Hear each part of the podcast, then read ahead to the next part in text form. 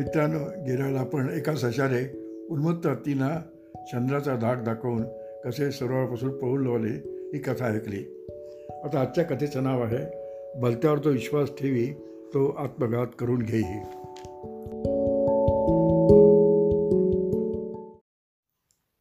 एका झाडाच्या डोलीत राहणारा कपिंजल नावाचा चिमणा अन्नाच्या शोधार्थ एकदा आपल्या मित्रांसह दूरवर गेला असता त्याला तयार होत आलेल्या भाताच्या लोंब्यांनी भरलेले एक शेत दिसले.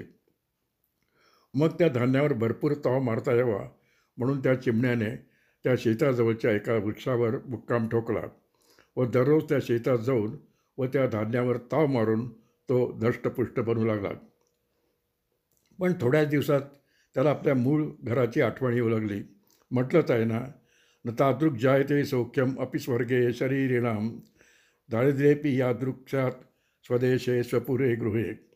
दारिद्र्यात जरी राहावे लागले तरी प्राण्यांना स्वदेशात स्वतःच्या गावात किंवा घरी राहण्यात जेवढे सुख वाटते तेवढे सुख स्वप्रत्यक्ष स्वर्गात देखील वाटत नाही. आणि म्हणून थोडे दिवस लोटताच तो चिमणा जेव्हा स्वतःच्या घराकडे गेला तेव्हा त्याला आपण वर्षानुवर्ष ज्या झाडाच्या कोठरीत राहत होतो त्या कोठरीत शीघ्रग नावाचा एक सशारे विराट थाटले असल्याचे आढळून आले. वर्षानुवर्ष या जागेत मी राहत आलो असल्याने ही जागा माझी आहे. तेव्हा तू इथून ताबडतोब निघून जा असे तो चिमणा त्या सशाला सांगू लागला. त्यावेळी तो ससा त्याला म्हणाला ही जागा तुझी कशी काय आहे? याबाबत कायदा असा आहे. वापिग्व तडागादान देवालय कुननामनम उत्सर्ग दीयते तारहा स्वाम्यम अपि कर्तुं न शक्यते. विहिरी तळे देवळे आणि वृक्षे अशांसारख्या ठिकाणी राहिल्याने त्यांच्यावर कायमची माता मालकी प्रस्थापित कर होत नाही. जोवर एखादा अशा ठिकाणी राहत असतो तोवरच त्याचा त्यावर हक्क असतो. तेव्हा आता या वृक्षाच्या ढोलीत मी राहत असल्याने ही ढोली माझी आहे. कपिंजल चिमणा म्हणाला वसू मा ससू मामा कायदा ही एक चमत्कारिक चीज आहे. तिचा आधार परस्पर विरुद्ध अशा दोन्ही पक्षांना घेता येतो.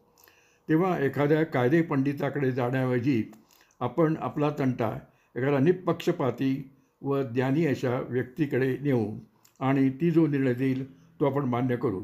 आहे कबूल? शीघ्रगाने ते मान्य करताच ते दोघे अशा व्यक्तीच्या शोधार्थ इकडे तिकडे फिरू लागले.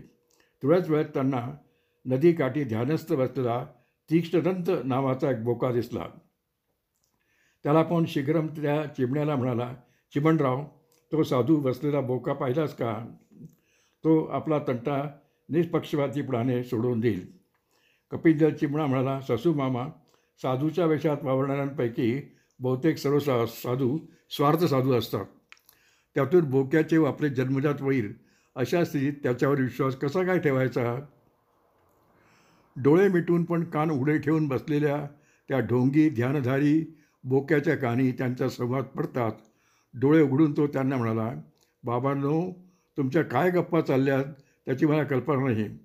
पण तुम्ही बहुधा निरर्थक गप्पा मारित असणार. बाबांनो या आयुष्याचा प्रत्येक क्षण क्षण मोलाचा असताना अशा निरर्थक गप्पा मारण्यात वेळ घालवणे हे योग्य आहे का?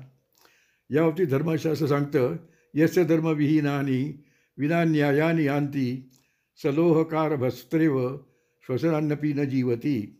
याचे दिवस धर्म न आचरता नुसतेच उगवतात व मावळतात तो लोहाराच्या भात्याप्रमाणे श्वासोच्छ्वास चालू असूनही प्रत्यक्षात जिवंत नसतो. त्या बोकोबाच्या विद्वत्तापूर्ण बोलण्याने प्रभावित झालेला तो ससा व चिमणा त्याला आपल्या तंट्याचे स्वरूप समजावून देऊ लागले.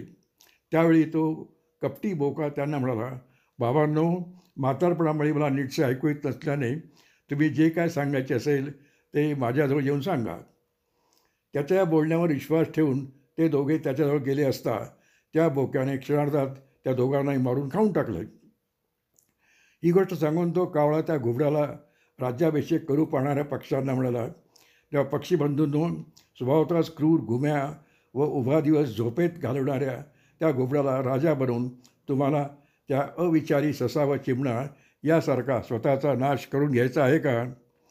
कावळ्याचे म्हणणे पटल्यामुळे ते पक्षी आपला बेत रद्द करून तिथून चुपचाप निघून गेले. बराच वेळ झाला तरी राज्याभिषेक प्रत्यक्ष विधी सुरू होत नाही पाहून त्या घुबडाने त्याला दिवसा इच्छित स्थळी घेऊन देणाऱ्या होला नावाच्या पक्षाला विचारले काय रे होल्या? मला राज्याभिषेक करण्याच्या निघालेले पक्षी आता चुपचाप का बसले आहेत? होला म्हणाला घुबडराव एका कावळाने तुमची निंदानालस्ती केल्यामुळे सर्व पक्षी तुम्हाला राज्याभिषेक करायचा भेद रद्द करून इथून चुपचाप निघून गेले आहेत. तो विघ्नसंतोषी कावळा मात्र पुढे काय होते पाहण्यासाठी जवळच्या झाडाच्या फांदीवर बसून राहिला आहे. हे ऐकून रागाने काळेबुंद झालेले ते घुबड त्या कावळ्याला उद्देशून म्हणाले अरे मूर्खा माझ्या राज्याभिषेकात विघ्न आणून तू केवळ माझेच नाही तर तुझे व तुझ्या कावळे जातीचेही कायमचे म्हणजे नुकसान करून घेतले आहेस?